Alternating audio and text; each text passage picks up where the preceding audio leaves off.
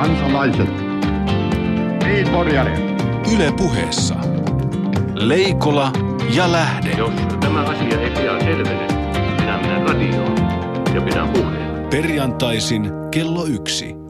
Hyvää päivää ja tervetuloa taas Leikolla ja Lähdeohjelman pariin. Minä olen Heidi Laaksonen, mutta enimmäkseen äänessä ohjelman nimimiehet Markus Leikola ja Jussi Lähde. Hyvää päivää teille. Päivää, päivää. Erinomaista päivää. Tuota, Jussihan on tässä laukkaamassa vallan uusiin haasteisiin ja tästä pääsemmekin näihin ravi, ravi, ei ravintoasioihin, että tuota, maistuuko hevospizza? Ää, maistuu totta kai. Tosi, toki täytyy sanoa, että hevosen liha ää, hyvin laitettuna on sellaista, että sitä kannattaa käyttää muu, monessa muussakin asiassa kuin pizzassa, mutta sitten meidän pitäisi saada niin kuin kansallisesti teurastamoja lisää, ettei hevosia jouduta kuljettamaan liian pitkiä matkoja ja ennen kaikkea suomalainen ymmärtämään hevosen lihan hieno gourmet-ominaisuus eri muodoissaan. Hevosen liha on niin hienoa lihaa, että sitä ei pitäisi missään tapauksessa käyttää mihinkään eineksiin. Niin onnea Jussi siis Raviurheilu lehden päätoimittajuudesta. Ja, ja tuota, oot kuitenkin varmaan enemmän tekemisissä niiden asioiden kanssa, mitä hevoset tekevät ennen joutumistaan teuraalle. Tota, ravihan on hyvin poliittinen laji myöskin. Monet tunnetut poliitikot ovat, ovat tuota, paitsi että meillä on Pekka Ravi kokoomuksessa, mutta tuota, Timo Soini tunnetaan ravimiehenä ja monet keskustalaiset myöskin. Onko se niin, että ravipuolue on oppositiopuolue nykyään? Yhdelläkään hevosella ei ole jäsenkirjaa ja sitten kun ajatellaan, että hevosurheilulehti kuitenkin käsittelee ravin lisä, ravien lisäksi myös ratsastusta ja kaikkia muita, muita näitä lajeja. On ponipuoli, on monteratsastus, kaikki tällaiset. Niin kyllä täytyy sanoa, että siellä on koko ihmiskunnan kirjo läsnä, että kun sä menet raveihin, niin sun vieressäsi voi, sä voit huomata, että vieressä istuu Gazpromin pääjohtaja, niin kuin oli tuossa Gelsenkirchenissä, olin syksyllä raveissa. Tai sitten siinä istuu se pienen pirtin ukko tai akka, jolla on muuten ihan yhtä varmat mielipiteet kuin Gazpromin pääjohtajalla. Eli saamme edelleenkin nauttia ehkä jopa, jopa nykyistä laajemmistakin vielä taustatiedoista perjantaisin vanhaan tapaan. Ja me emme tänään puhu tämän enempää raveista, vaikka raveurheilu hieno laji varmasti onkin. Puhumme EU-budjetista ja sen aiheuttamista kiihkeistä tunnelmista. Meillä on vieraana Eurooppa-tutkimuksen verkoston johtaja Juhana Aunesluoma Helsingin yliopistosta. Hän pääsee hetken kuluttua ääneen. Käydään muutama tämän viikon puheenaihe tässä sitä ennen läpi. Nimittäin eduskunnassa on ollut melkoisen viik- vilkasta. On ollut titanien taistelua ja mitä vielä? Niin, eduskunnassa kokeiltiin ensimmäistä kertaa nyt tällaista pääministerin ja opposition välistä keskustelua valtiopäivien äänen avauksena sitä voisi pitää. Ja hieno juttu, paljon on kehittämistä, paljon on kehittymistä. Tämä on tietysti sillä tavalla poikkeuksellinen tilanne, että meillä on tällä hetkellä vain kaksi oppositiopuoluetta. Yleensähän niitä on enemmän. Yleensä ne ovat keskimäärin pienempiä kuin tällä hetkellä. Mun täytyy sanoa, että mun mielestä oli väärin, että vasenryhmän, siis nämä kaksi vasemmistoliitosta eronnutta ja oppositioon siirtynyttä ää, kansanedustajaa, että he, heitä ei kohdeltu tässä samalla tavalla. Musta heidän olisi pitänyt päästä ihan yhtä lailla ääneen. Yritätkö nyt vihjata, että eduskunnan puhemies olisi jollakin lailla alkaa kuulostaa jotenkin vähän tämmöiseltä katajaiselta kommentilta? Ei, mä, en, mä, mä oon vaan sitä mieltä, että meidän pitää, kun me rakennetaan joku tällainen musta erittäin hieno ja upea uusi traditio, niin meidän pitää osata katsoa myös tulevaisuuteen. Että käykö niin, että jo- jos nimittäin, jos minä olisin kansanedustaja, niin minä eroaisin omasta puolueestani juuri ennen näitä keskusteluja vain saadakseni sen saman roolin kuin muut ö, puoluejohtajat. Liittyisi sitten seuraavana päivänä takaisin, jos kelpaisi. Ja jos ollaan tarkoja tässä puolueesta eroamisesta, kukaan ole puhunut, vaan vasta vain eduskuntaryhmästä eroamisesta, tuota, joka on tietysti hirvittävän paljon kevyempää. Muut on eduskunnassa nähty hyvinkin kiinnostavia keskustelua. Minusta oli mielenkiintoista myöskin se, että äh, Janne Vapaavuori ensimmäistä kertaa nosti esiin sen kysymyksen, että paitsi että tähän, tähänkin asti on jo puhuttu siitä, että STX ei ole ollut edes halukas myymään Turun telakkaa. Nyt on nostettu esiin myöskin se, että yhtiö on siinä jamassa, että kaikki sinne kannettava raha todennäköisesti menee huomattavasti varmempaan Kankkulan kaivoon kuin yhtään mikään, mihin me puhu, pystymme Euroopassa tekemään. Koreassa on paljon syvempi kaivo, kaivo olemassa ja, ja tuota, alkaa myös näyttää siltä, että kun samassa yhteydessä nostettiin esiin se, että perussuomalaiset olivat nimenomaan olleet kaikkia telakka-innovaatiotukia vastaan vielä joku aika sitten, että tässä alkaa syntyä tämmöistä niin kuin, tuota, historiaa myöskin perussuomalaisten kannanotoille et kai nyt puhu takinkäännöstä.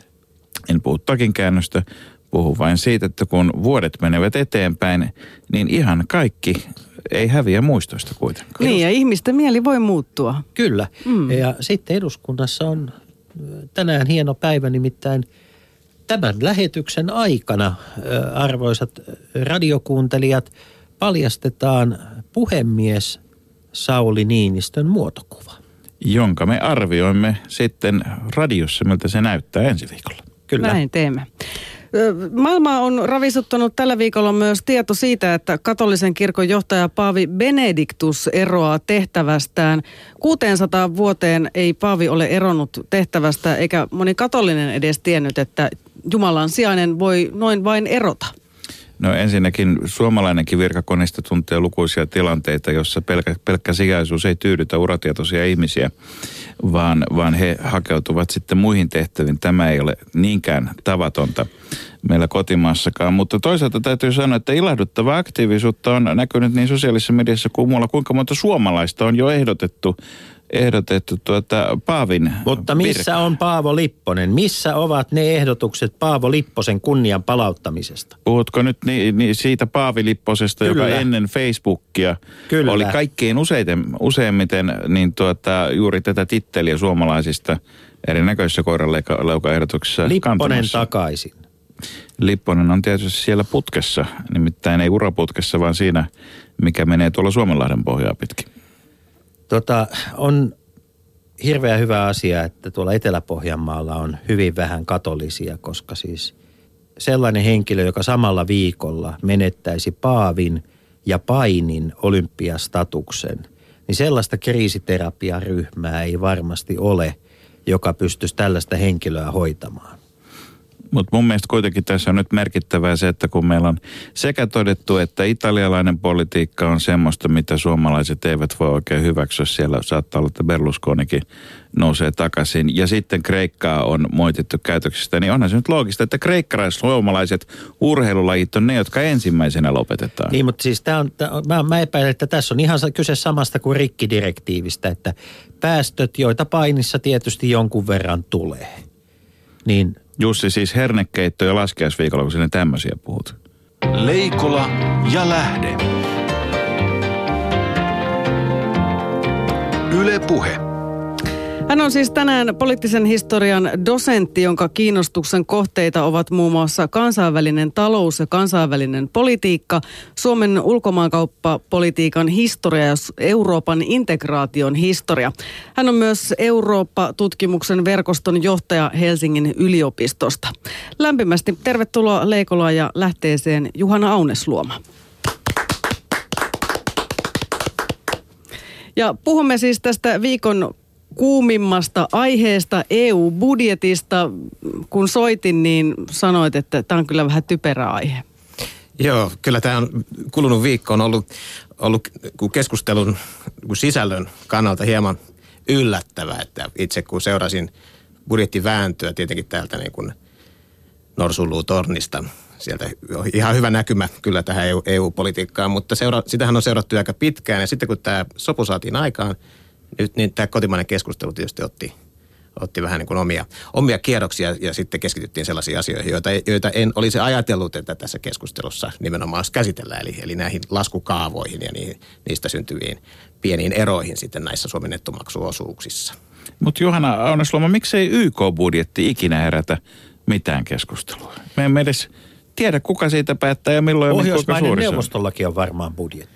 Kyllä, budjetti on kaiken näköisiä. Itse asiassa YK on budjetti kyllähän herättää aikamoista keskustelua, mutta ei niinkään Suomessa, vaan esimerkiksi Yhdysvalloissa. Ja kyllä tämmöisten kansainvälisten järjestöjen rahoitus, sehän on arka, arka paikka ja, ja monta kertaa niiden omien verovarojen käyttäminen tähän kansainväliseen yhteistyöhön tai sitten oli, oli sitten tätä Euroopan unionia, niin kyllähän se herättää aika paljon, aika paljon keskustelua paikallisella tasolla Amerikassa, YKsta ja täällä Suomessa nyt tästä EUsta. Ollaanko me jotenkin sitten niin lähellä eu ja silloin niin iso vaikutus meidän elämään ja YK on kaukaisempi vai mistä tämä johtuu tämä ero? siitä sen täytyy, täytyy jo, kyllä, kyllä johtua. Ja käydään Suomessakin omasta valtion varojen käytöstä ja, verotuksesta ja, ja kuntien taloudesta niin aika lailla kiivasta keskustelua ja kovaa veittelyä ja numeroita kiistetään myös. Niin hyvät ystävät, mun mielestä tässä on, niin kuin, tässä on aivan toiset syyt taustalla. Suomi on niitä maita, jossa ei ole tehty tiliä menneisyyteen selväksi. Me oltiin kommunismin suurin nettohyötyjä ja me ei vieläkään haluta sanoa ääneen, että EUn itälaajeneminen oli niin kuin maailman tehokkain, maailman edullisin rauhanprosessi. Muuten nämä kyseiset maat olisivat yksi kerrallaan valuneet äiti Venäjän syliin. Ei mitään, mulla ei olisi ollut myöskään mitään sitä kehitystä vastaan, mutta toisaalta voidaan katsoa, että olisiko se ollut meille eduksi. Ja se hinta, nyt me ollaan rakentamassa tästä Euroopasta homekoulua sen takia, että me sniiduillaan rakennuskustannuksissa. Meidän pitäisi pistää per nokka vähintään toinen mokoma tehokkaasti siihen, että näiden entisten Itä-Euroopan maiden oikeuslaitos, monet muut asiat siellä saadaan kuntoon, että me saadaan uusia maita tähän mukaan ja ennen kaikkea, että näissä entisissä Itä-Euroopan maissa ihmiset kokevat, että EU tuo enemmän turvallisuutta, enemmän oikeusvaltiota. Ja sen lisäksi minä haluan Paavo Lipposen takaisin. Paavo, Paavo jos kuuntelet ja Kun me, kuuntelet me kuitenkin. tiedämme, että kuuntelet. Tule nyt ja siis kyllä, anteeksi nyt kielenkäyttöni, mutta kyllähän tämä niin kuin historiattomuuden tulppa, jollain rassilla tämä on nyt avattava. Ja ei se näiltä meidän märkäkorvapoliitikoilta onnistu. Kaikki juoksevat sen oletetun kansan mielipiteen perässä. Poliittinen johtajuus on hukassa ja sanonko mikä on sukassa. Niin ei, ei siis unohdettu kansa on eri juttu, mutta oletettu kansa meillä on koko aika hyvin muistissa. Tota, Juhana Aunesluoma pitkään sanottiin, että EU-budjetti on yhtä kuin maatalouspolitiikka. Miksi tämän maatalouspolitiikan täytyy olla yhteistä ja onko edelleenkin niin, että EU-budjetista suurin osa on itse asiassa sitä, että kierrätetään maataloustukia tarpeettomasti Brysselin kautta? No tämä maatalous, maataloustukihan on se vanhin, vanhin osa tätä EUn varainkäyttöä. Se, se täytti viime vuonna 50 vuotta tämä yhteinen maatalouspolitiikka. Eli silloin kun E- Euroopan unioni... Homevilja myöskin, silloin, kun ta- talousyhteisö alkoi rahaa käyttämään maatalouden tukemiseen, niin, niin elettiin 60-lukua ja 70-lukua ja sieltä on tultu tosi pitkä matka tähän, tähän nyky, Miksi ei nykypäivään. Ranska voinut hoitaa omaa tukeaan ja Saksa omaansa ja Italia omaansa, eikä nyt toisten makaroneja tarvitse maksaa. Se oli, se oli yksi näistä alkuperäisistä kompromisseista siitä, että, siitä, että Ranska ja Saksa, isot, isot ää, talousyhteisön perustajamaat, kun pääsi yhteisymmärryksen näiden sisämarkkinoiden luomisesta, niin sen hintana oli, oli käytännössä se, että saksalaiset sitoutuivat tulonsiirtoihin ää, ranskalaisille maanviljelijöille nyt näin yksinkertaistaan. Eli, eli saksalaiset olivat valmiit siihen, että heitä kupataan, jotta folkkareita saadaan paremmin kaupaksi. Ja No. bratwurst ja punaviini kulkevat rajojen yli. Se on sitä taloudellista yhdent, yhdentymistä y- Mutta yhdellä sehän tasolla. kuulostaa ihan järkevältä logiikalta, jos maksaa yhden D-markan, lapset sellainenkin raha on ollut olemassa, yhden D-markan siitä hyvästä, että saa kymmenen vientivoittoa, niin eikö se nyt ole ihan niin kuin voiton maksimointia? Tämä oli silloin reilut 50 vuotta sitten nimenomaan se laskelma, että tästä kaikki hyötyy ja kaikki saa sen, mitä sieltä eniten, eniten haluaa. Ja se niin kuin kustannus, kustannus ja hyötyarvio ajateltiin tasapainoiseksi. Asiat muuttu sen jälkeen, kun Iso-Britannia liittyi No talousyhteisöön kuka, se, vuonna kuka, se, 1973. kuka sen keksi ylipäätään, ei mennä vielä se vuot- niin, niin tuoreeseen lähihistoriaan kuin vuoteen 73, niin kuka se keksi alun perin, että nimenomaan tämä maatalous on se asia, jota kautta se Saksan kuppaus pitää tehdä? Saksan kuppaus sinänsä, sehän on hieno laji. Kysymys oikeastaan voi, voi ottaa sellaisen niin kuin todella ison, ison historiallisen kuvan, jossa nämä eurooppalaiset yhteiskunnat on muuttuneet maatalousvoittisista yhteiskunnista moder- moderneiksi, kaupungistuneiksi teollisuusyhteiskunniksi. Ja se on aiheuttanut suuria muutoksia sitten tulojakoa yhteiskuntien sisällä. Ja nämä maatalousyrittäjät, maanviljelijät, niin ovat olleet tässä niin kuin verraten heikossa asemassa, jos ajatellaan tällaisia niin kuin kilpailukykykysymyksiä. Ja, ja siitä, Eli miten, se on ollut rakennemuutosta vastaan kamppailua ja taist, viivytystaistelua. Eh, ehkä jollain lailla, mutta toisaalta on ihan aitoa tahtoa myös, että, että eurooppalaisissa yhteiskunnassa tuotetaan ruokaa ja on, on olemassa myös niin kuin kotimaista tai eurooppalaista maataloutta. Ja tämä on sen, sen niin kuin rakennemuutoksen, rakennemuutoksen yksi hinta, että, että, että tuetaan sitä siinä määrin, kun sitten katsotaan milloinkin järkeväksi. Ja sehän Euroopassa on kuitenkin asetettu se taso aika korkealle, että aika suuria summia on oltu valmiita käyttämään sen, sen eurooppalaisen tai kotimaisen maataloustuotannon tukemiseksi. Ihan sieltä 50-60-luvulta alkaen. Ja televisiokuvissa me ollaan nähty traktorimarsseja ja torille kipattuja kurpitsalasteja tai lantakuormia, maatalous, maatalouden niin kuin ääni on kuulunut ja välillä jopa haissut näissä eurooppalaisissa, eurooppalaisissa niin kuin uutiskuvissa. Minkä takia tämä suomalainen maatalouden hoitaminen ja maatalouspolitiikka on niin nössöä ollut? Eihän, me, eihän meillä ole tällaista niin kuin värikästä ei, ei täällä kukaan sulje katuja. Mä, Kyllä, on, meillä... Tuolla on ollut lampaanpäitä ja ties mitä no 90-luvullakin kerran MTK järjesti yhden mielenosoituksen. Niin. Kyllä itsekin. Paavo Lipposen aikana muuten. Kyllä, totta. Itsekin muistan se, muistan se kyllä hyvin ja, ja muistan kyllä ne traktorit myös, myös Helsingissä. Mutta jos, jos ajatellaan nyt, nyt näitä viime vuosien tapahtumia, niin, niin, niin koska viimeksi tällaisia isoja maatalous maatalousyrittäjien tai maanviljelijöiden mielestuksia on nähty. On siitä nyt jo jonkin verran aikaa. Kertooko tämä siitä, että itse asiassa tämä homma toimii aika hyvin, mutta aina on se oppositiopuolue joka maassa, joka ottaa sitten tämän lillukan jolla muita mätkitään. Vai käydäänkö muualla Euroopassa sellaista keskustelua kuin meillä – näistä niin kuin budjettineuvotteluista ja niissä onnistumisessa? Jokaisessa maassa käydään tietysti keskustelua, mutta se on vähän omanlaistaan aina, aina eri, eri maissa. Ja, ja tästä niin maataloudesta täytyy ehkä niin kuin se sanoa, että sen, sen suhteellinen merkitys ihan jo niin kuin euromäärinä ja, ja osu tästä budjetista, niin sehän on kaiken aikaa vähentynyt. Ja jollain lailla siinä on saavutettu sellaisia sellaisia niin kuin kompromisseja ja ratkaisuja, jotka niin kuin tuntuu kuitenkin riittävän no eri en, osapuolille. Että vielä... Se ei ole ehkä se suurin, isoin kiista kysymys. Ja katsotaan nyt vaikka, miten meidän kotimainen MTKkin on suhtautunut tähän budjettiin niin aika rauhallisesti. No jos mietitään vielä, vielä muutama sana maataloudesta, niin ennen kaupassa oli juustohyllyssä, oli eidamia ja oli emmentaalia. Ei siellä muuta ollut. Ja sitten molemmissa luki valiona. No nyt siellä on ollut vaikka kuinka kauan Briita ja Kamenberttiä ja Grugeria ja ties mitä kaiken maailman erityistä herkkua. Onko tämä, liittyykö tämä jotenkin siihen, miten EU-maataloustuki on muuttunut vai onko tämä vain sitä, että kuluttajat on heränneet herkkusuiksi? Siis EUn sisällähän on, on maataloustuotteilla niin sisä, sisämarkkinat. Et, et mikä on olennaista on se, että EUn ulkorajoilla – on sitten taas säännöstelyä ja säännöstellään sitä, että miten, miten tänne saadaan tuoda elintarvikkeita muualta maailmasta, mikä on iso kysymys vaikkapa kehitysmaille. Eli sitä varten meillä ei ole venäläisiä juustoja juurikaan kaupoissa. Siinä voi olla muitakin, muitakin syitä juuri, minkä takia Venäjältä ei Suomeen tuoda, tuoda kovin paljon elin, elintarvikkeita. Pa- mutta... Paavo Lipposen lisäksi vaadin myös pelmeenien maahantuontia Venäjältä Suomeen, koska pelmeenit ja Paavo Lipponen, niissä on jotain yhtä vastaan. Ennen vaihdettiin päälly, miljoona päällystakkeja miljoonaan purkkiin suolakurkkuja. Kyllä. Tuota, mutta vuonna 1973 kaikki muuttui Euroopassa. Euroopan ruokapöytään tuli brittipiiras. Joo, ja Britanniassa nämä ratkaisut, joita monet on halunneet, että EU:ssa tehtäisiin, eli luovuttaisiin tästä kotimaisen maatalouden tukemisesta ja, ja sen hengissä pitämisestä, niin britit olivat nämä omat ratkaisut tehneet 1840-luvulla siirtyessään vapaa-kauppaan. Eli, eli ajatellessaan asian sillä tavalla, Siirtyessään että... ostamaan viininsä Ranskaks, Ranskasta, koska britit ymmärtävät hyvän viinin päälle.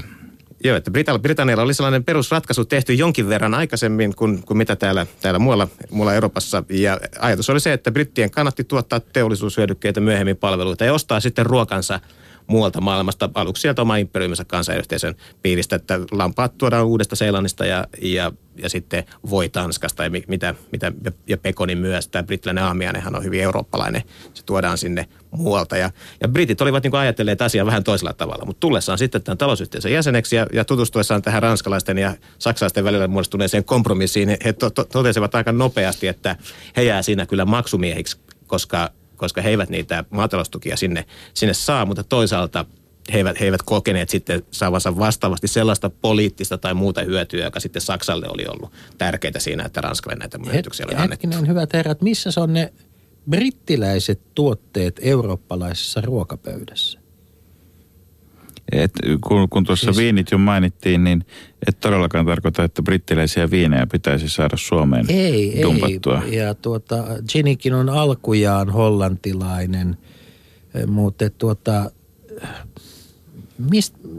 onko Iso-Britannian elintarviketeollisuudella oikeastaan mitään merkitystä heidän, heidän niin kuin kansainvälisessä viennissä tai Eurooppa-viennissä? Eipä, eipä juuri. Cheddar juustohan saa kyllä. Ja sitä on saanut Suomen EU-jäsenyyden jälkeen sitten vähän monipuolisemmin kuin sitä ennen. Toisaalta kun ajatellaan brittiläistä ruokaa, niin sehän on usein irlantilaista itse asiassa. Irlanti on iso, iso maataloustuottaja ja Irlanti on iso, iso toimija vähän niin kuin Tanska tai, tai sitten jotkut muut Euroopan maat. Mutta Britanniassa on ajateltu asiat vähän toisella tavalla, että mi- missä maa, mi- millä aloilla se maa on kaikista kilpailukykyisin, niin tämä ruokakulttuuri ei, ei siellä ole ollut se yksi ensimmäinen No, mitä, mitä varten Saksa ja Ranska sitten hyväksyy? Siis sen ymmärtää kyllä, miksi Englanti halusi nämä alemmat jäsenmaksut ja jäsenmaksupalautukset, jos ei ne muutakaan saanut. Miksi Saksa ja Ranska hyväksyi sen?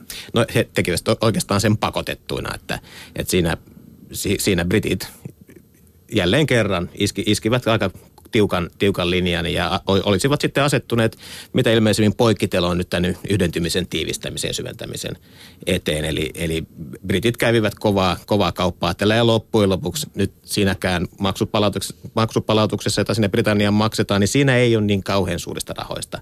Kysymys saattaa kuulostaa miljardit tässä yhteydessä suurilta, mutta kun niitä suhteutetaan nyt näiden maiden bruttokansantuotteisiin tai pelkästään valtiontalouksiin, niin kysymys on kuitenkin sellaisista rahoista, jotka voidaan jonkun sovun hintana maksaa ja, ja siinä mielessä ne ei rampauta kenenkään maksajankaan taloutta. Ja anteeksi, eikö tämä kuitenkin mene tämä perusajatus sillä tavalla, että mitä paremmassa kunnossa kansakunta taloudellisesti on, niin sen enemmän se maksaa. Ää, maksaa siihen nähden paljonko se Euro- Euroopasta rahaa saa. Ja Suomihan oli liityttyään, liittyessään unioniin, niin Suomi oli, kuului siihen köyhempään puoleen. Mutta sitten itälaajentumisen jälkeen, niin me, me ollaan sitä vaurasta, vaurasta eliittiosaa Euroopasta. Ja kun mä, mä jotenkin... Mikä nyt on sinänsä Suomen tarina toisen ma- maailmansodan jälkeen muutenkin. Kyllä, mutta jos me ajatellaan näitä ihmisiä, jotka huutaa nyt, että tämä on väärin, että ei pitäisi mennä rahaa Eurooppaan, vaan meidän pitäisi saada sieltä. Niin sori, mä en vaihtaisi osia niiden maiden kanssa, jotka on tällä hetkellä nettosaajia. Onko se Jussi koskaan ikinä kuullut, että köyhät on sitä mieltä, että verotus on liian kireätä? Mä oon sitä mieltä, että aika monet köyhät ja rikkaat on ihan liian kireitä. Tässä itse asiassa, jos ajatellaan sitä keskustelua, jota käytiin silloin aikanaan, silloin kun Suomi oli liittymässä Euroopan unioniin, silloinhan itse asiassa odotettiin, että Suomesta tulisi aika, aika suurikin nettomaksaja ihan, oike, ihan suhteellisen niin kuin nopeasti. Oliko siinä vähän semmoista propagandaa, että saadaan ne ratkaisevat äänet jäsenyyden puolesta myös mukana? No siinä keskustelussa, jota, jota käytiin siitä, että se Suomi olisi siellä nettomaksajana heti alussa, niin tämähän oli tavallaan niin kuin uhkakuva jo silloin, silloin jota, jota ajateltiin. Ja sitten kun todet, todettiin, kun siellä oli muutama vuosi oli oltu, niin oltiinkin saatu. Ja se oli vähän yllätys kyllä suomalaisille silloin 90-luvun lopulla, että, että Suomi olikin saanut sieltä niitä, niitä, niitä rahavirtoja enemmän kuin mitä Josta sinne tuli saavutettu maksettu. Kyllä, ehkä siinäkin mielessä, mutta se henkinen asenne alusta saakka oli Suomessa kyllä aika pitkälle se, että eu mennään ja sinne joudutaan jotain maksamaan. Ja se on osa sitä, osa sitä perusratkaisua, niin kuin se oli ollut aikanaan myös Saksalle. Leikola ja lähde. Yle Puhe. EUn budjetista ja siihen liittyvistä asioista puhutaan siis Juhana Aunesluoman kanssa. Hän on Eurooppa-tutkimuksen verkoston johtaja Helsingin yliopistosta. Markus ja Jussi. No sitten tuli vuosi 1995. Kaikki muuttui siis jääkiekon maailmanmestaruuden ja Timo Jutilan myötä Klubenissa.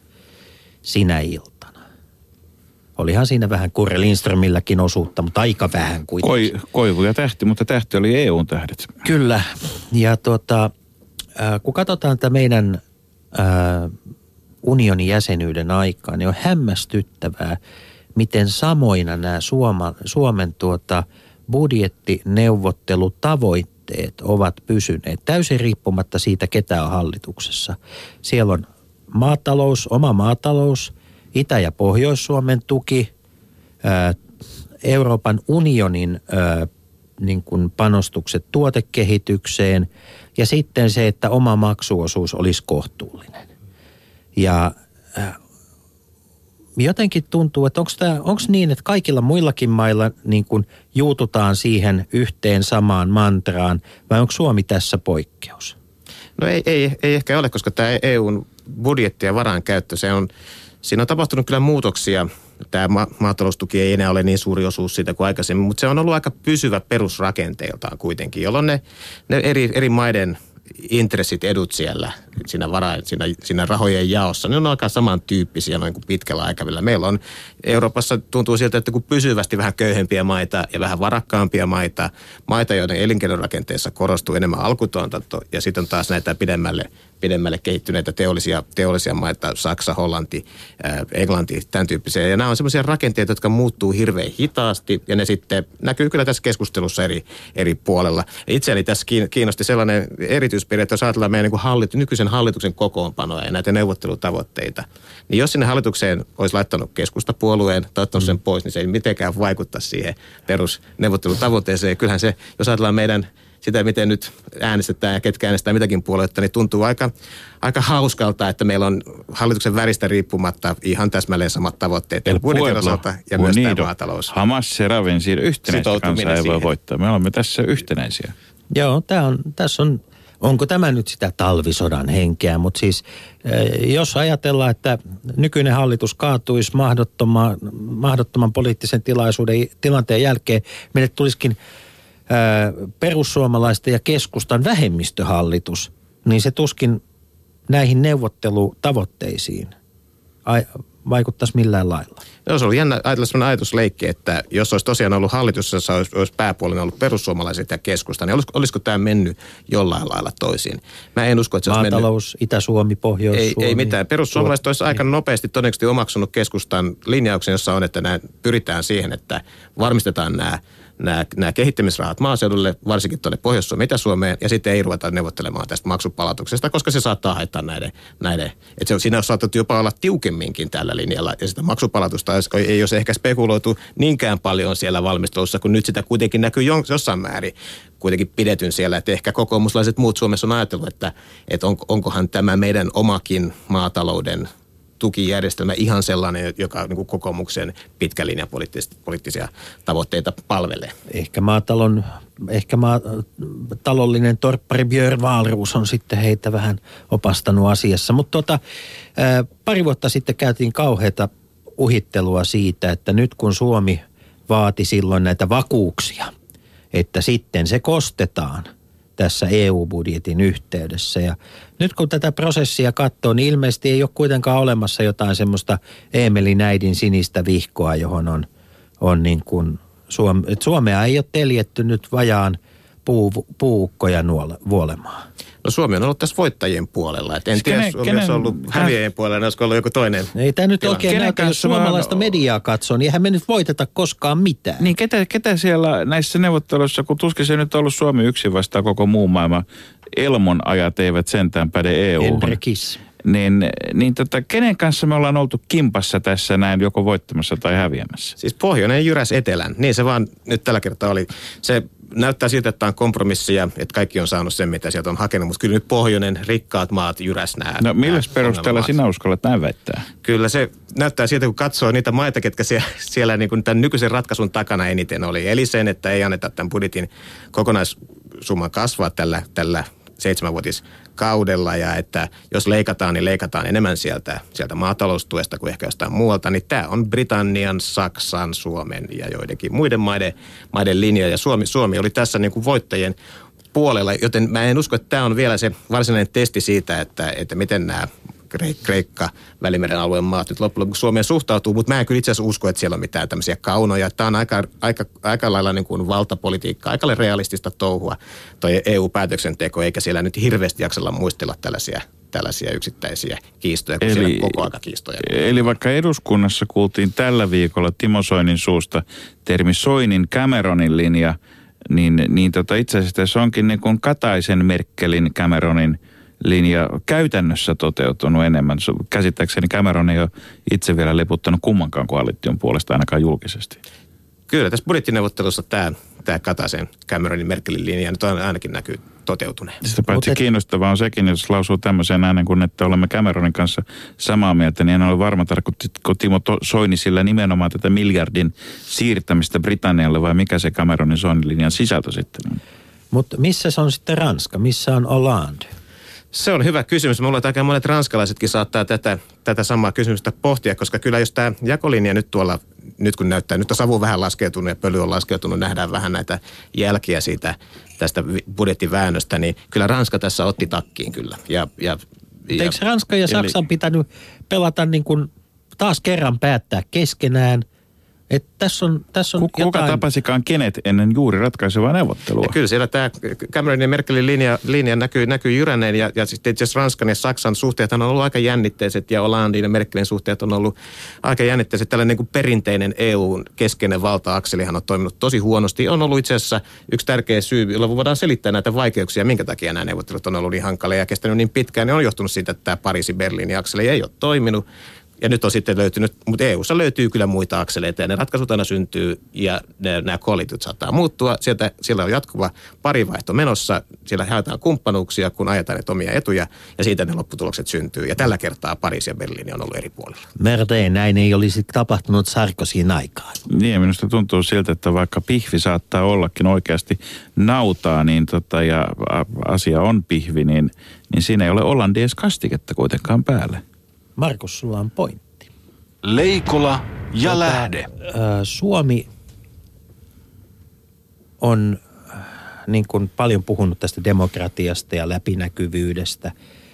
Mutta sitten näissä budjettikeskusteluissa tulee aina sellainen hetki, jolloin kaikki demokratia katoaa ja tulee se rosvopäälliköiden tai sotapäälliköiden teltta, jossa sitten pitkinä yön tunteina nuijitaan tämä tota, budjetti kasaan.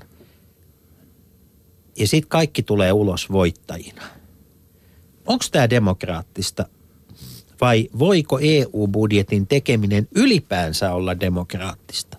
Ehkä voi ajatella, että tällaista se edustuksellinen demokratia on, että kun valitaan vaaleissa johtajat tekemään päätöksiä, niin täytyy heidän sitten jollain lailla ne päätökset pystyä tekemään. Ja, ja jonkin, kaikki, jonkin... kaikki huutaa, että tämä on salaliitto, siellä ne salassa, siellä on erilaisia kädenpuristuksia ja jossain Bilderbergissä on sovittu ja, ja, ja kaikki niin kuin monen, monenlaiset ryhmät huutaa sitten, että, että jos tämä olisi ollut demokraattista ja läpinäkyvää, niin me oltaisiin pärjätty paremmin. Eikö se Mynämäen valtuustonkin budjet, budjettineuvottelut käydä ihan samalla periaatteella? Kyllä ja, ihan, ja tämä on niinku sellainen piirre missä tahansa neuvotteluissa ja kun, kun kun ajetaan omia tavoitteita, niin tulee se hetki, jolloin kortit pidetään tosi lähellä rintaa. Et ehkä se suurempi ongelma tässä oli se, että, että viime viikolla odotettiin, että, että Herman van Rompuy piti omia korttejaan ihan viime saakka, viimeiseen saakka tosi lähellä rintaansa, eikä näyttänyt niitä ja ikään kuin vedätti näitä, näitä johtajia. Nyt, nä, nyt nähdään, että siellä sitten kuitenkin oli, oli tätä neuvottelua esimerkiksi Britannian ja Saksan välillä, joka, joka on sitten osa tätä isoa ratkaisua. Mutta, Mutta sitä, niin täytyy miettiä, mitä se demokratia sitä, että, on. Tarkoittaa sitä, että isojen jäsenmaiden – toisensa löytäminen on sittenkin tärkeämpää kuin komission puheenjohtajan, EUn presidentin tai muiden näiden byrokrattien näkö, näkemykset asiasta? Kaikki, vaiku, kaikki vaikuttaa siihen ja kysymys onkin enemmän siitä, jos tätä mietitään niin kuin demokratian näkökulmasta, että mikä se tasapaino on. Voidaan ajatella, että nämä toimet myös niin kuin tasapainottavat toisiaan. Tarvitaan se komissio tekemään niitä aloitteita, tekemään niitä suunnitelmia, luomaan niitä visioita, vähän ehkä epärealistisiakin ja, ja niin kuin maalailemaan sitä tulevaisuutta. Tarvitaan tämä pääneuvottelija, tämä EUn valtakunnan sovittelija Rompui, joka siellä siellä sitten saattelee yhteen näitä näkemyksiä ja tarvitaan sitten sitä todellista kykyä yhteistyöhön näiden keskeisten jäsenmaiden välillä. Ja nämä kaikki jollain lailla tasapainottaa toisiaan. Ja sitä paitsi meillä on tässä nyt tämä uusi tasapainottaja, eli parlamentti, joka ensimmäistä kertaa pääsee päättämään koko budjetista. No veit sanat suusta oli juuri kysymys, että mikä rooli parlamentilla, jonka me olemme kaikki valinneet ihan suoraan itse. Se on se sauvasekoitin siinä lopussa, millä tämä soseutetaan niin, että se menee jokaisen kurkusta alas, niinkö? se parlamenttihan on tässä aikaisemmin ainoastaan ainoastaan osittain vaikutti tähän unionin budjettiin. Ja nyt se vaikuttaa siihen kokonaan. Ja suurin muutos aikaisempaan on se, että nyt se päättää myös näistä maatalousrahoista. Ja, ja, mutta parlamenttihan ei tässä voi sitä, että ei se semmoista samanlaista kilpa, semmoista niin kuin iltahuutoa, että iltalypsyä voi tapahtua, niin kuin vaikkapa Suomessa, kun budjettia hyväksytään eduskunnassa, on siihen lisäillään kaiken näköistä kivaa vielä. Se loppuvaiheessa, vaan parlamenttihan tässä nyt sitten joko hyväksyy tai hylkää. Ja kyllä, ajattelee tätä prosessia, kuinka vaikea, vaikea prosessi se on ollut, niin, niin vaikka parlamentilla on niin kuin periaatteellinen mahdollisuus palauttaa tai takaisin, niin onhan se aika, aika korkea se kynnys, että he todella sitten tämän mikä, mikä on toisin sitten? Minkä näköisiin asioihin parlamenttikeskustelussa uskot, että tullaan kiinnittämään huomiota? No, tässä on semmoinen niin vähittäinen kehitys menossa, jossa tämä Euroopan parlamenttihan on niin kuin pitkällä aikavälillä niin kuin saanut lisää koko ajan valtaa itselle.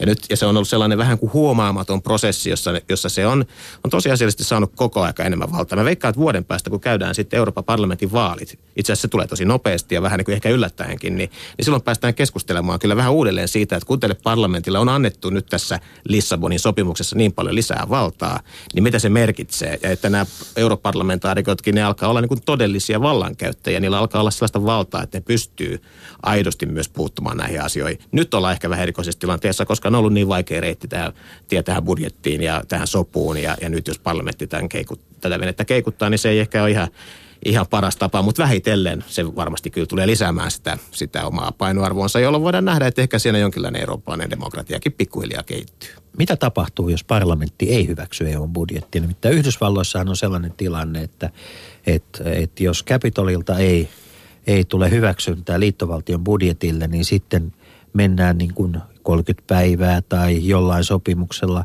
Mutta käytännössä siellä on olemassa oleva mahdollisuus, että liittovaltio ajetaan alas. Joo. Capital punishment. Kyllä. Ky- ky- kyllä siellä Yhdysvalloissa on ihan omalainen tilanteessa siinä, että lainsäädäntö on, on siellä erilainen kuin, kuin meillä. Että meillähän ei, ei Euroopan unionissa ole tällaista valtaa, että vaan se, kyllä se rahankäyttö jatkuu, mutta se jatkuu aina sitten sillä, sillä siihen saakka sovitulla pohjalla, että, että vuosi, vuosi kerrallaan mennään eteen, eteenpäin, että, että täällä meidän, meidän niin kuin Euroopassa ei tällaista neutronipommia räjäytetä tässä, joka lopettaa kaikki, kaikki maksut EU, EUsta muualle. Että, että tilanne on kyllä aika erilainen Yhdysvaltojen ja, ja EU välillä tässä mielessä. Yhdysvalloissa puhutaan paljon myöskin velkakatosta, joka on siis lakisääteinen ja, ja tietysti Euroopassa puhutaan sitten, että kai monet valtiot ovat menneet mahdollisista teoreettisistakin katoista jo läpi monta kertaa ja valtiolla on liikaa velkaa.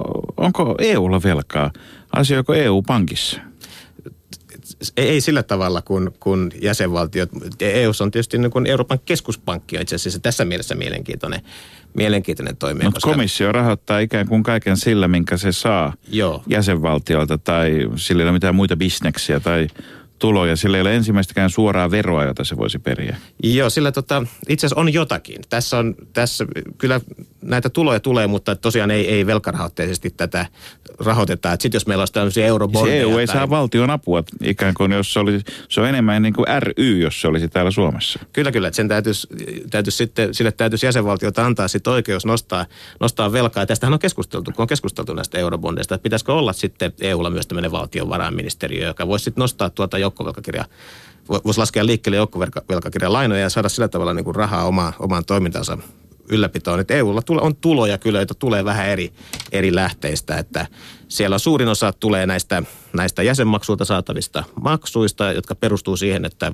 kuinka hyvin siellä jäsenvaltioissa taloudella menee, eli tähän bruttokansantuotteen pohjalta laskettuun sellaiseen lukuun, jota sitten käytetään perusteena joka vuosi aina sit siitä, että paljonko sinne maksetaan. Sitten sillä on joitakin omia tuloja. Se saa jonkin verran tulle, tullituloja, joita tulotetaan jäsenvaltioista EUlle ihan, ihan niin kuin automaattisesti. Ja sitten saa osan näistä jäsenvaltioissa kerätyistä arvonlisäveroista. Ja siinäkin on tässä on oma kaava, jolla lasketaan se, että miten Eli se jos Suomen valtio, korjaa jos olen väärässä, mutta jos Suomen valtio korottaa arvonlisäveroa niin kuin se on tehnyt viime aikoina ja näyttää, että taas tekee, niin itse asiassa me lisäämme maksujamme EUlle sitä kautta. Se kaava on, on, yritin katsoa sitä kaavaa taas jälleen kerran. Se on niin monimutkainen, että tällainen poliittisen historian dosentti, joka on harrastanut hieman taloushistoriaa ja yritysten, yritystenkin kirjanpitoja, niin ei ihan heti, huom, ihan heti oppinut sitä tapaa, jolla nämä arvonlisäverotuloutukset tehdään. Mutta periaatteessa kyllä, että siellä on se, ajatellaan sitä vero, verokertymää ja veropohjaa ja sieltä lasketaan sitten, nämä on hyvin erilaisia eri jäsenmaissa nämä arvonlisäverokannat ja kaikki, niin, niin se, on, se on tietysti tässä, tässä monimutkaistaa sitä. Mutta Ja jos Suomella on isompi näitä. arvonlisäverokanta kuin useimmissa muissa EUissa, niin kuin on, niin se tarkoittaa samaa, että me maksamme suhteessa enemmän sitä EUlle No silloin. siinä itse asiassa mä en usko, että se kauheasti sitten kuitenkaan vaihtelee, että se suurin ero syntyy siitä, että, että miten siellä maan, maan taloudessa menee noin niin kuin bruttokansantuotteen pohjalta mitattuna. Onko tämä kaava, tähän kuulostaa niin kuin Coca-Cola-reseptiltä, tämä kaava. Niin onko Olli Rehn nyt sitten se henkilö, joka, joka, jonka salkussa tämä kaava kulkee joka sitä vartioi niin kuin esikuntineen? Siellä se on itse asiassa jäsenmaissa, jotka näitä tietoja toimittaa meidän, ihan meidän, meidän jäsenmaiden valtiovarainministeriöt ja tilastoasiantuntijat, jotka yhdessä sitten komission ihmisten kanssa käy aina läpi sen, sen tilanteen, mikä näissä eri jäsenvaltioissa minäkin vuonna sitten on. Mikäs, mikäs Rehnin, Rehnin niin kuin rooli koko tässä budjetissa? Onko hän niin kuin se, jota heitellä tomaateilla tai jolle tarjota porkkanaa tai keppiä, miten vaan? Onko hän tässä niin kuin ikään kuin Euroopan valtiovarainministeri? No itse asiassa, itse asiassa ei varsinaisesti. Tämä budjetti koskettaa niin kuin kaikkea unionin toimintaa. Eli kaikki komissaarit on siellä omilla hallinnonaloillaan mukana ja se menee komission puheenjohtajan kautta. Ja viime kädessä, kun tästä sitten komission ehdotuksen pohjalta päätetään tässä Euroopan neuvostossa, niin se on jäsenvaltioiden asia siitä päättää, että tämä ei ehkä ole sillä tavalla yhden komissaarin tai yhden, yhden, yhden alan asia edes siellä Brysselissä, vaan kun kysy, kysymys on niin, kuin, niin isosta asiasta kuin yli- ylipäätään unionin taloudessa voi olla, niin se koskettaa kaikkea. Sen takia tässä on mennään puheenjohtaja Barroson ja, ja sitten myös Rompuin vetämänä ja sitten jäsenvaltiot viime kädessä päättää, parlamentti päättää ihan lopuksi. Mutta siis lähtökohtaisesti EU kuitenkin on velaton. Kyllä, Eli se on lähestulkoon ainoa, jos lasketaan kaikki eurooppalaiset yritykset ja valtiot ja muut pannaan viivalle, niin, ja, ja kotitaloudet Suomessa, niin EU on se ainoa elin, joka on siis puhtaan paperein täysin velaton, ja sitä kautta vapaa tekemään, mitä haluaa. Tämä on ihan mielenkiintoinen tieto Kun on sinänsä. puhuttu näistä laskelmista, että on erilaisia laskelmia, niin haluan nyt kysyä, että onko tämä kuitenkin suomalainen vai kreikkalainen laskelma, tämä EU-velattomuus? Kyllä se on sillä tavalla, että, että ei, ei EU voi käyttää yhtään enempää rahaa kuin mitä jäsenvaltiot sinne suostuu antamaan. Eli, eli niitä, niitä omia tuloja, että semmoinenkin yksityiskohta ihan mainio muistaa, että kun komission virkamies maksaa veroja, niin minnehän se verot maksaa, hän maksaa ne tietenkin takaisin Euroopan unionille.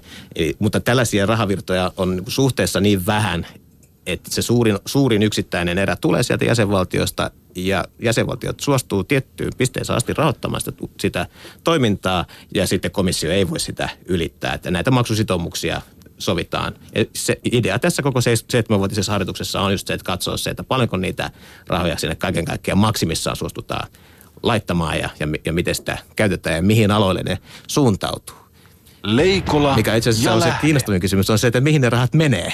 Ja siinä, siinä onkin, onkin ihan oma, oma teemansa. Ja olisin itse vähän niin kuin odottanut tällä viikolla keskustelta siitä, että mihin nämä rahat EU-ssa sitten loppujen lopuksi menee, mutta siinä onkin vähän, ilmeisesti vähän toisen tyyppisestä asiasta kysymys kuin näistä, näistä laskukaavoista. Juhana Aunesluoma on täällä vieraana ja EUn budjetista, EUn rahoista ja kaiken näköisestä poliittisesta kähminnästäkin asian ympärillä puhutaan. Pitäisikö Jussi ja Markus mennä vähän siihen, että mihin niitä rahoja käytetään? Nimenomaan, toisin sanoen, nehän menevät kaikki sinne byrokratiaan. Milläs puolella siellä on nyt sitten lisääntynyt näiden tarpeettomien virkamiesten määrä eniten? Voidaan tietysti keskustella siitä, että mitkä virkamiehet on tarpeettomia, mutta jos me nyt ihan katsotaan sitä, miten unioni on kehittynyt, niin kyllähän se on luonut itsellensä tämän ulkosuhdehallinnon. Meillä on tullut, No mitä hyötyä siitä on? sinne on keskitetty osa, osa nyt sitten sellaisia asioita, joissa ajatellaan, että jos unioni puhuu yhdellä äänellä maailmanpolitiikassa, niin silloin, se, silloin sitä kuunnellaan Se- se- vähän enemmän Se kuin unionin, pu- siis se Euroopan puhelinnumero, jota amerikkalaiset aikanaan kysyivät, että mikä on Euroopan puhelinnumero, niin Nyt niitä on vielä enemmän kuin mitä No, oli. mitä hyötyä lisää. siitä on Suomelle? Niin. Suomi, siellä voidaan, voidaan ajatella sitä, että, että kuinka monissa asioissa Suomen pitäisi olla mukana noin niin kuin valtiona oman ulkopolitiikansa kautta. Maailma on täynnä muita valtioita ongelmia ja voi olla ihan järkevää joskus siirtää osa niistä asioista sinne joko seurattaviksi tai tutkittaviksi tai selvitettäviksi tai jopa päätöksentekoa varten sitten jollekin toiselle tasolle, jossa, jonne keskitetään niitä resursseja. Täällä Tar- tässä on työnjaosta viime kädessä Tarkoittaako tämä sitä, että seuraavan kerran kun suomalaisia kaapataan Vinkustanissa, niin siellä on valmiiksi joku paikan päällä, ettei tarvitse lähettää ensimmäisessä bisnesluokassa lähettiläitä, jotka joutuvat pitämään monta kuukautta sitten omaa kotitonttiaan tyhjänä, vaan että siellä on joku, joka hoitaa asioita jo valmiiksi. Siis parhaassa tapauksessa E- Euroopan unionin jäsenvaltiot koordinoi toimintaansa lähetystöjä maailmalla, omaa asiantuntemustaan, mistä tiedet, mistä, mistä asioista tiedetään ja millä tasolla. Ja, ja tässä on kysymys työnjaosta ja kyllä, voisi olla ihan, ihan järkevää jos, jossain tulevaisuudessa sellainen tilanne, että todellakin näistä EU-edustustoista ja, ja lähetystöistä ol- olisi sitten, niin kuin, edell, niin kuin tänä päivänäkin periaatteessa on, niin olisi, olisi konkreettista hyötyä sitten maailmalla matkustaville suomalaisille silloin, kun me ollaan osa, osa näistä perustettu yhdessä sitten muiden jäsenvaltioiden kanssa, niin että siellä se EU-lippu liahuu siellä lähetystön katolla. Seuraava kysymys on moniosainen ja tarkoituksellisen johdatteleva. Mitäs kaikkea sieltä maatalouden lisäksi löytyy sieltä budjetista? Mihin sitä rahaa käytetään ja miksi sitä ei käytetä yhteiseen puolustukseen? Siinä on monta, monta kysymystä. Tässähän oli sellainen, tästä näistä joka kerta kun näitä Ja isoja... Paavo Lipponen takaisin, anteeksi. Joka kerta, kun näistä, kysymys, näistä, näistä, is, isoja, näitä isoja ö, neuvotteluja on käyty näistä, näistä monivuotisista budjettikehyksistä, niin on noussut ajatus, että, että muutettaisiin tätä rahan käyttöä myös, myös aika, aika perusteellisestikin. Ja nyt tässä oli, oli pari vuotta sitten komissio tuli, tuli esityksen kanssa ja ajatteli, että on sellainen perusfilosofia, että siirryttäisiin pois tuista että siitä, että tuetaan jotain tällaisia tulonsiirroilla tai suoralla tuella, että siirryttäisiin tällaiseen niin kannustamiseen, että rahoitettaisiin vaikkapa yrityksiä, yritystoimintaa, tutkimusta, tuotekehitystä, infrastruktuurihanketta, koulutusta, kaikki sellaisia asioita, jotka sitten voisi vois pitkällä aikavälillä vauhdittaa talouskasvua. Ja tämä oli se al- alkuperäinen idea, jossa ajateltiin, että kasvatetaan sitä budjettia sillä tavalla, että pidetään siellä niitä vanhoja rahoitusmuotoja, jotka on tätä suoraa suor- suoraa tukea vaikkapa maatiloille, mutta että luodaan sinne tämmöisiä uusia, vahvistetaan uusia, uusia elementtialueita, joissa voitaisiin voitais käyttää rahaa, rahaa sitten sillä tavalla, että EU keskitetysti katsoisi, että missä sitä kannattaa, kannattaa käyttää. Nyt tässä vähän jäätiin, niin kuin, että tässä otettiin ehkä pikkuinen askel siihen suuntaan, mutta se iso askel jäi ottamatta. Nyt kun jäätiin kiistelemään sit siitä, että voidaanko tätä budjettia kasvattaa ja, ja, ja, ja, ja millä lailla sitä voitaisiin sitten sisäisesti uudistaa. Ja tämä on niin kuin se peruskuvio. Ja, ja Suomihan on ollut, ollut kyllä niin kuin periaatteessa sille linjoilla, että, että EU-rahoja kannattaisi käyttää tällaisiin kasvuun, kasvua edistäviin hankkeisiin, vaikkapa si- sillä tavalla, niin kuin, että, että tuetaan jotain tutkimuskehityshankkeita suomalaisissa yrityksissä, kunnissa, erilaisissa organisaatioissa, yliopistoissa, ammattikorkeakouluissa tuet, tuettaisiin koulutusta eri tasoilla ja käytettäisiin sitä rahaa sillä tavalla, jolloin se voidaan ajatella tämmöisen niin kuin investointina tulevaisuuteen. Eli aika lailla sama keskustelu, jota on käyty ja käydään Suomessa, että miten painaa kaasua ja jarrua yhtä aikaa. Ja itse asiassa käyty viimeiset 80 vuotta kaikkialla länsimaissa. Kyllä, tämä on ihan täsmälleen saman, saman, saman laajemman ilmiön yksi, yksi osa ja, ja keskustelu tästä budjetista on oikeastaan ihan tätä samaa keskustelua. Miten tuoda lisää koristeita kakkuun kasvattamatta kakkua? Kas siinäpä pulma. Tuota, nyt jos yksittäinen suomalainen haluaa tietää, että mitä sillä hänen sadalla ja jotain eurolla vuodessa tehdään, niin miten se sata, saturainen ja jotain jakautuu? No se saturainen jakautuu ehkä silleen, että noin 6 euroa menee näihin hallintokuluihin. Eli siihen sellaiseen, kaikkeen siihen kuluun, joka liittyy, liittyy komission toimintaan tai parlamenttiin. Ja lounaisiin ja Vaikka, ni, vaikka niihinkin enimmäkseen Paperi. palkkoihin ja tämän tyyppisiin asioihin. Eli se on noin sit, siitä satasesta noin 6 euroa on sitä tämän tyyppistä käyttöä Euroopan tuomioistuimen ylläpito. Se on aika tärkeä asia, tämä EU-tuomioistuin, jossa ratkotaan ristiriitoja sitten kiistoja ja, ja jaetaan oikeutta on, on tärkeää, että nillittämiselle löytyy aina vielä ylempi aste. Kyllä. Ja sitten siellä on kaksi isoa, isoa aluetta. Vähän vajaa 40 euroa siitä satasesta menee tänne maatalouden tukeen tavalla tai toisella. Ja sitten toinen vähän isompi. Saammeko me jotakin halvemmalla vastaavasti sillä rahalla sitten?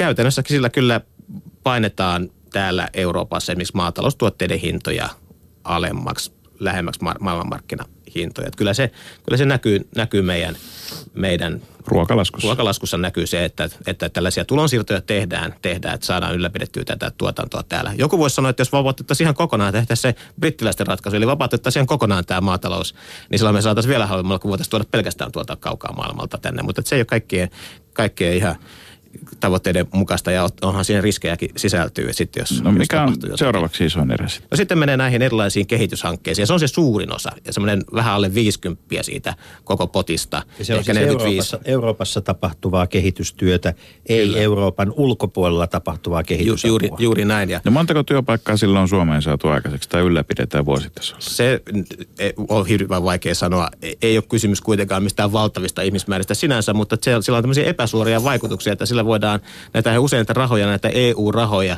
vähän semmoinen ajatus, että kaikki tietää nykyään, että on semmoista EU-rahaa niin kuin jaossa, niin niillähän usein niin kuin osallistutaan johonkin hankkeeseen. Ja voi olla, että monet hankkeet ja sitten tiet, tiet rakentamatta, monet paikalliset kehityshankkeet tekemättä, jos ei olisi tätä EU-osuutta. Mutta onko sitä budjeteissa. tutkittu, että onko nämä työpaikat, joita näillä, siis melkein puolet tästä, niin, niin tota, että jota saadaan aikaiseksi, että onko ne projektisihteerien työpaikkoja vai onko ne ihan oikeita työpaikkoja? Aika monet kritisoi, kritisoi tämän tyyppistä rahoitusta muutenkin, että jos pannaan julkista rahaa yritystoimintaan, niin sitä käydään Suomessakin keskustelua, että kuinka tehokasta se silloin on, että olisiko se tehokkaampaa kuitenkin, jos ne yritykset itse rahoittaisivat oman tuote- ja tutkimus- ja kehitystoimintansa, mutta on toisaalta aika paljon viitteitä siitä, että aika paljon asioita jää tekemättä, jos julkinen sektori ei tavalla tai toisella ole mukana rahoittamassa tällaisia pitkälle tulevaisuuteen vaikuttavia kehityshankkeita. Joko Suomen valtion tasolla tai sitten tällä EU-tasolla. Mutta siis eh, Euroopan kyltintekijöiden kiltahan on se suurin hyötyjä. Siis se salaliitto, että kun ajellaan tuolla ympäri Etelä-Eurooppaa, niin parin kilometrin välein tulee kyltti, jossa on EU-lippu ja sitten siinä on kaikilla EU-kielillä jotakin horinaa, että tässä nyt on menossa se projekti, jonka tarkoitus on tämä ja tämä ja tämä. Ja kolmen kilometrin jälkeen seuraava projektikyltti. Ja projek- siis näillä pelkästään näillä projektikylteillä voitaisiin todennäköisesti niin kuin kattaa koko Suomen pinta-ala. Mutta Jussi, en ole kuullut vielä, että kukaan, joka on aurinkorannikolla vuokrannut auton, on sitä varten jättänyt ajamatta siitä tienpätkästä, että kun tämä on sitä onnetonta EUn aikaansaamaa tietää, niin minä vastustan EUta niin paljon, että sellaisella tiellä en suostu ajamaan. En ole kuullut. Niin, tämä on sama, sama kysymys siitä, että oletko koskaan kuullut, että joku henkilö kävelee tien toiselle puolelle toiseen ravintolaan, kun ravintolasta ei saa juuri sitä olutta, mitä hän tuli hakemaan. Mutta se on ihan toinen juttu ja toisen ohjelman aihe. Ja Paavo Lipponen takaisin. Ja Paavo Lipponen takaisin. Ketkä on se niitä Euroopan vallankäyttäjien top 10? Tässä on muutamia nimiä mainittu, mutta et, keitä suomalaisten kannattaa seurata ja onko Suomi enää aikoihin ollut siellä paljon puhutussa Euroopan ytimessä?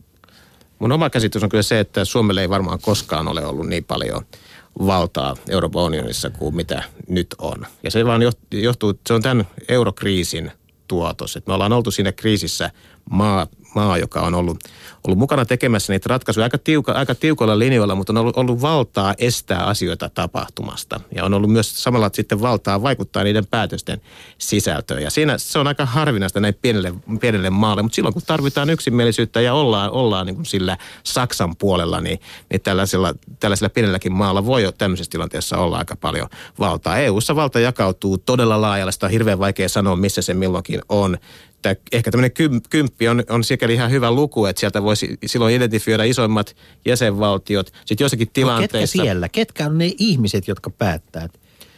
Siinä on iso, iso kysymys, että päättävätkö poliitikot vai päättävätkö virkamiehet? Päättääkö, päättääkö kuka päättää näistä Päättääkö asioista? kansa, päättääkö media? Et se on oikeastaan ihan ensimmäinen. Mutta jos lähdetään siitä, että nyt ainakin lyhyellä tähtäimellä hallitukset käyttää merkittävää valtaa, niin silloin, silloin mennään isoihin jäsenmaihin ja katsotaan niiden hallituksia. Mennään erityisesti sellaisiin jäsenmaihin, joiden oma talous on kunnossa, jotka on nettomaksajia ja joilla on sitten tällaista ideologista valtaa, eli va- valtaa vaikuttaa näihin, niihin tavoitteisiin, joita kaikille tälle annetaan. Ja silloin vaikka Ranskakin on vähän, vähän sivuraiteella, vähän, vähän menee heikommin, niin silloin Ranskalla on tällaista usein on ideologista valtaa, että se on pystynyt vaikuttamaan niihin pitkän aikavälin visioihin. Ja se on Eikä vähän erilainen vallan muoto kuin mitä Saksa tässä niin kuin omalla taloudellaan ja paino, painoarvollaan harjoittaa. Onko meille suomalaisille niin läheisillä asia-argumenteilla – on, onko me pystytty ratsastamaan niillä vai onko tämä ihan puhdasta, kuka on kenenkin kaa ja osaa kähmiä ja läpsiä selkään oikeissa saunaseuroissa, niin tota, näiden henkilösuhteiden lisäksi? Mä luulen, että se on kyllä silleen, että, että ne asia-argumentit oikeastaan kytkeytyy sellaiseen asiaan, että ketä kuunnellaan. Ja, ja EU on niin monimutkainen, niin iso organisaatio, että siellä on paljon tällaisilla myös epämuodollisilla yhteydenpidolla. Tällaisilla asioilla on aika paljon merkitystä. Eli, eli komission virkamiehet saattaa pyytää ja keskustella joidenkin jo suhteellisesti suppean henkilöryhmän kanssa, jos heillä on sellainen näkemys, että näiltä tulee hyviä ideoita. Jos ne on jonkun jäsenvaltion edustajia, fine. Ne voi olla myös lobbareita, ne voi olla myös tutkijoita, ne voi olla muita asiantuntijoita, vaikka mediakin edustajia. Eli tä, sillä, että ketä kuunnellaan, niin on ehkä enemmän merkitystä kuin sillä, että onko ne asia-argumentit jotenkin hirveän johdonmukaisia. Totta kai niitä kuunnellaan, keillä on johdonmukaisia asia-argumentteja, mutta kun tämä järjestelmä on niin iso ja kun kaikkia ei voida kuunnella, niin silloin tietenkin nämä merkittävät vallankäyttäjät tukeutuu joihinkin ja usein nämä on henkilöitä tai henkilöryhmiä, jotka, jotka sitten pääsee vaikuttamaan pääsee vaikuttamaan silloin, kun ne ideat alkaa muodostua. Ja se on niin kuin hyvin tyypillinen tapa tämän tyyppisessä organisaatiossa toimia, joka on hirveän iso ja monimutkainen. Minusta alkaa Jussi kuulostaa siltä, että tämä meidän EU-politiikka on siirtynyt kahden lautasen keskustelun ajasta siihen keskusteluun, jossa lautasella ei ainoastaan ole sellainen pihvi, joka on asia, vaan tämä on ydinluupihvi. Ö, niin, totta, tämä kuulostaa siltä, että Eurooppa on ralliauto, jossa, joka on niin kuin ranskalaisten muotoilema – Siinä on saksalainen kuski, mutta suomalainen kartturi.